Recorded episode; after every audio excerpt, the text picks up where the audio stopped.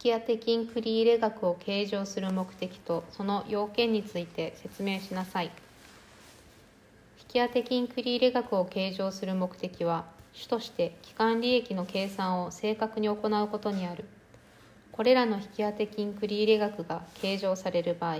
それが妥当な引当金繰入額としての性質を持っているか否かを判断する基準として、企業会計原則仲介では次の4つの要件を挙げている。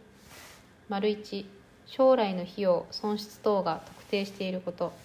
丸2、それらの発生が当期以前の事象に起因していること。丸3、それらの発生の可能性が高いこと。丸4、それらの金額の見積もりが合理的に行えること。引当金繰入額の計上は、これら4つの要件のすべてが満たされる場合にのみ妥当な処理とされる。これらの要件が満たされないときは、引当金の計上は認められない。工事損失引当金について説明しなさい。工事損失引当金は、建設工事契約について、工事原価総額等が工事収益総額を超過する可能性が高く、かつその金額を合理的に見積もることができる場合には、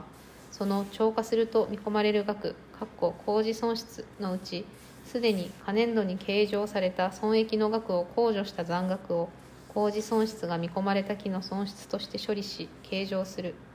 つまり将来に損失を繰り延べないために設定されるものである。